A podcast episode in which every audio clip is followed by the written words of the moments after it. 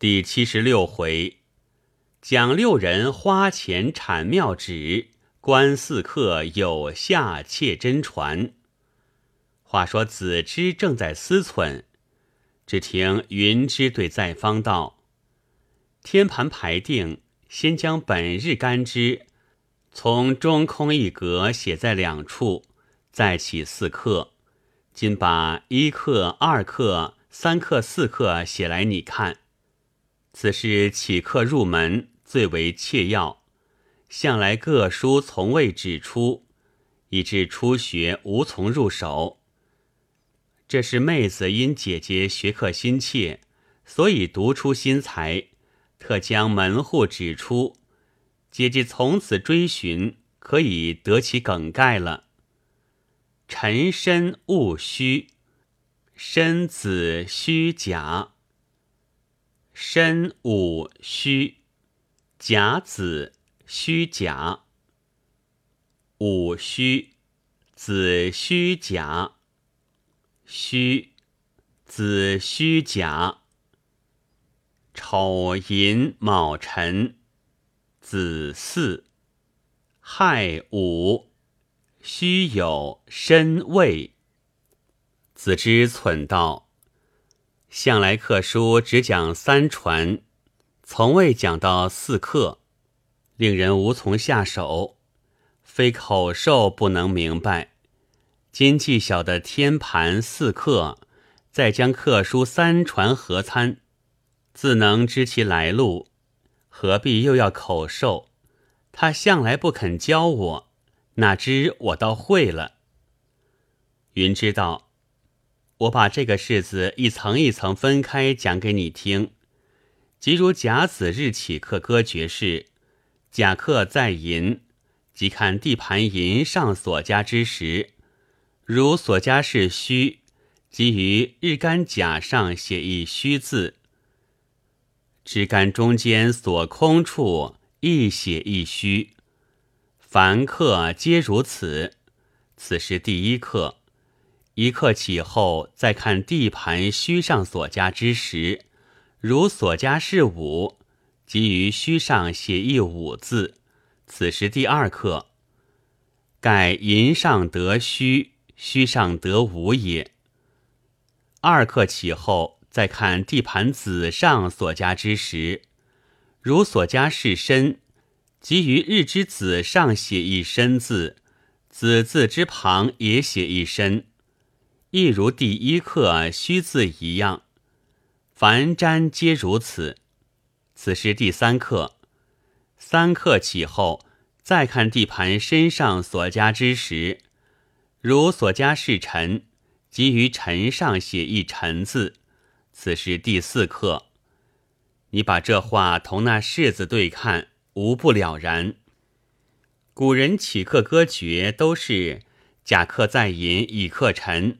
必须改为甲克寅上乙克辰，初学使无喘错之余。四课起毕，然后照着古法再起三传，如元首、重申之类。课经所载甚详，三传明后，再将必法赋以及执掌瞻验不时细玩，自能领会。在方道。再如起贵人，甲戊庚牛羊，乙己属猴香，丙丁猪鸡位，人鬼兔蛇藏，六辛逢马虎，此事贵人方。这六句歌诀虽然记得，至如何起法尚不明白。云知道，所谓甲戊庚牛羊者。为甲丑或戊日或庚日占克，贵人总在天盘丑位之上，盖丑属牛，未属羊也。再方道，妹子闻得贵人有昼贵、夜贵、阳贵、阴贵之分，上一字为昼为阳，下一字为夜为阴，即以首句而论。丑为甲戊庚昼贵，未为甲戊庚夜贵，但每日既有两贵，为何往往占客却写一个贵人呢？云知道，贵人虽二，但看来人所报之时，如所报之时是子丑寅卯辰巳，则用昼贵；夜贵不论。是五味申酉戌亥，则用夜贵；昼贵不论。或以卯酉分昼夜者，或以日出日没分阴阳者，议论不一。举妹子于见，似以子至巳为昼为阳，用昼贵为市；午至亥为夜为阴，用夜贵为市。如此用法，恰与古人所谓“天干相合处，便是贵人方”。其意甚合，姐姐酒后自知。在方道，客传一切，蒙姐姐指教，略知一二。至于怎样断法，还求姐姐讲解。云知道，客体不一，事物纷纭。虽云客指七百又二，但时有不同，命有不同，断法岂能一定？若搓其大略，总不外乎生克、衰旺、喜忌六字。苟能透彻此理，无论所占何事，莫不一望而知。姐姐细心体察，慢慢自能领会。在方道，姐姐何不将这六字大略谈谈呢？云知道，妹子新著一部《大六人类纂》。上面无一不备，将来拿去，姐姐一看就明白了。子之在窗内喊道：“我明白了。”把二人吓了一跳。云芝回过头来，见是子之，不觉变色道：“这里空空的，我们坐在此处，就是没人惊吓，心里也觉胆怯，哪里禁得冒冒失失这一声？此时心里跳个不住。”要像这样玩法，不顾人死活，这可了不得了。子知道，姐姐你不怪自己，反来怪人。云知道，为何倒怪我自己？子知道，你的客既灵，刚才在此坐时，为何预先不起一客？若客中知我躲在窗内，岂不省此一惊吗？云知道。要像这样处处起客，将来喝碗茶，吃袋烟，还要问问吉凶嘞。子知道，姐姐莫气，我说个笑话你听。云芝把手按住两耳道：“爸爸爸，我不听。”子知道，你不听，我改日再说。说罢，走到金鱼池边，只见唐归尘、陶秀春、纪晨宇、蒋兴辉。长黎珠五人都在池边垂钓，子知道池内灵藕甚多，你们莫非借垂钓为名偷吃蟠桃吗？长黎珠道：“你要赖人做贼，也把谎撒得完全些。如今才交四月，不但藕是老的没人吃，就是菱角也未出世嘞。”蒋兴辉道：“灵藕虽未见。”我倒看见有只血子的灵芝，可惜被狗衔了去。陶秀春道：“这句骂的有点意思。”子之要想编个笑话回他，偏又想不出，因向归尘道：“姐姐可曾钓几个？”几沉鱼道：“归尘姐姐未曾垂钓，先把钩儿去了，所以尚未钓着。”子知道，既要钓鱼，为何倒把钩儿去了？归尘道：“我虽垂钓，却志不在鱼。若暗藏毒饵，诱他上钩，于心何忍？此时面对清泉，颇觉适意，虽不得鱼，亦有何妨？”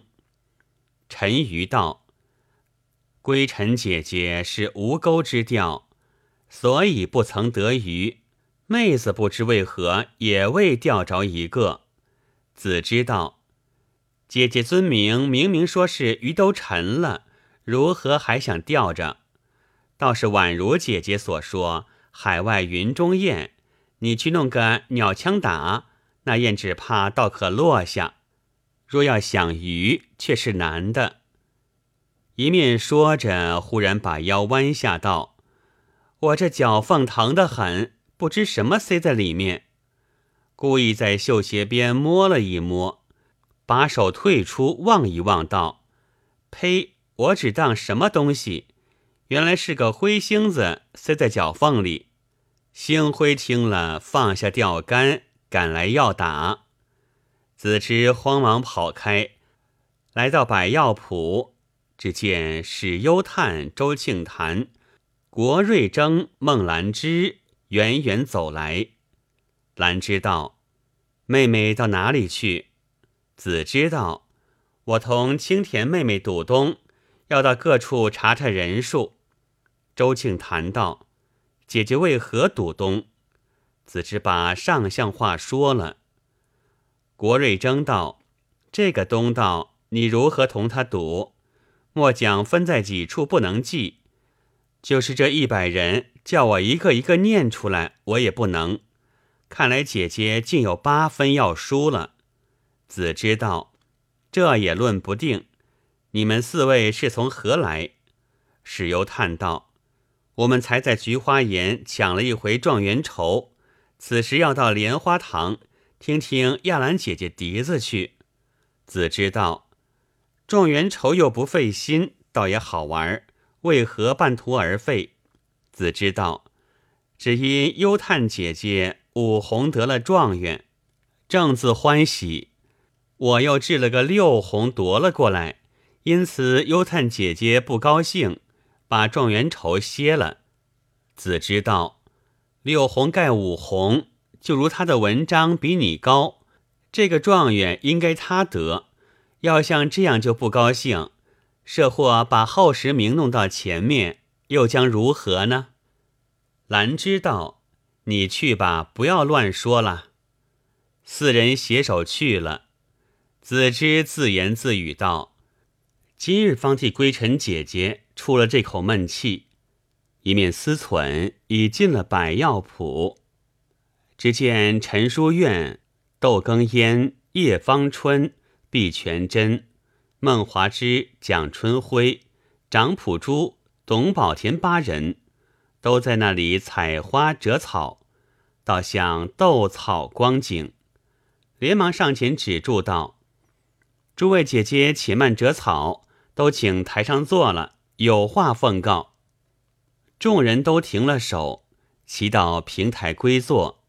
陈书院道：“妹子刚才斗草屡次大负，正要令出骑兵，不想姐姐走来，忽然止住，有何见教？”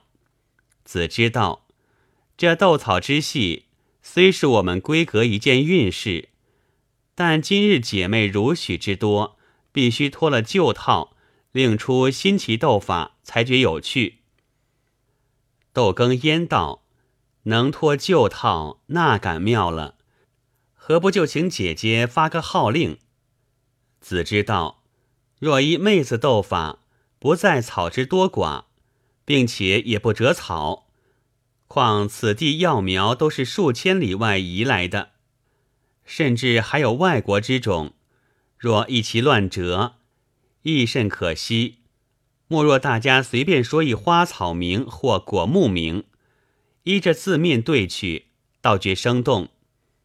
碧泉真道，不知怎样对法，请姐姐说个样子。子知道，古人有一对句对得最好：风吹不响铃儿草，雨打无声谷子花。假如更烟姐姐说了灵儿草。有人对了谷子花，字面合适，并无牵强。接着再说一个，或写出一可，如此对去，比旧日斗草岂不好玩？叶芳春道：“虽觉好玩，但眼前俗名字面亦对的甚少。即如当归一名文武，芍药一名江离，诸如此类，可准借用吗？子之正要回答，忽然想起青田东道之事，连忙说道：“妹子有件事，少客再来。”说罢，走到外面去找青田，找来找去，找到梅花坞。只见董青田同宋良珍、司徒五儿、廖锡春、自瑶钗、蒋秋辉在那里摆着算盘，谈论算法。蒋秋辉道：“刚才所说这些归除之类，甚无趣味。据我愚见。”莫若大家随便说一难算之事，请教众人。如有人答得出，故妙；倘无人知，自在破解。诸位姐姐以为何如？资瑶钗道：“如此甚好，就请哪位先说一个。”廖惜春道：“因谈算法，忽然想起前在家乡起身时，亲戚姐妹都来送行。”是指有人送了一盘鲜果，妹子按人分散，每人七个多一个，每人八个少十六个。诸位姐姐能算几人分几果吗？司徒五儿道：“此是迎女算法，极其容易，以七个八个相减，余一个为法，多一个少十六个相加，共十七个为十。”法除十为人数，这账一为法，一归不须归，十七便是人数。以十七乘七个，得一百一十九个，加多一个是一百二十个，乃十七人分一百二十果。惜春道：向来算法有筹算、笔算、珠算，今姐姐一概不用，却用嘴算。又简便又不错。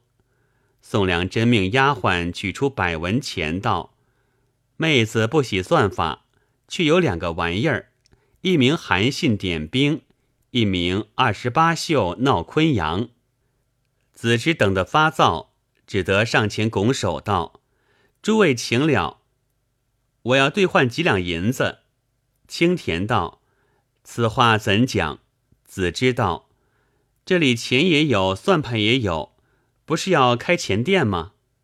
青田道：“开钱店倒还有点油水，就只看饮水眼力还平常，唯恐换也不好，不换也不好，心里疑疑惑惑，所以不敢就开。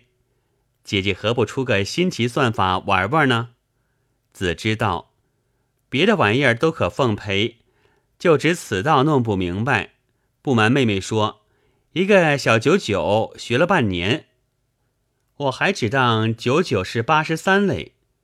你跟我来，宝云姐姐找你嘞。于是，一同来到白竹亭，未知如何，下回分解。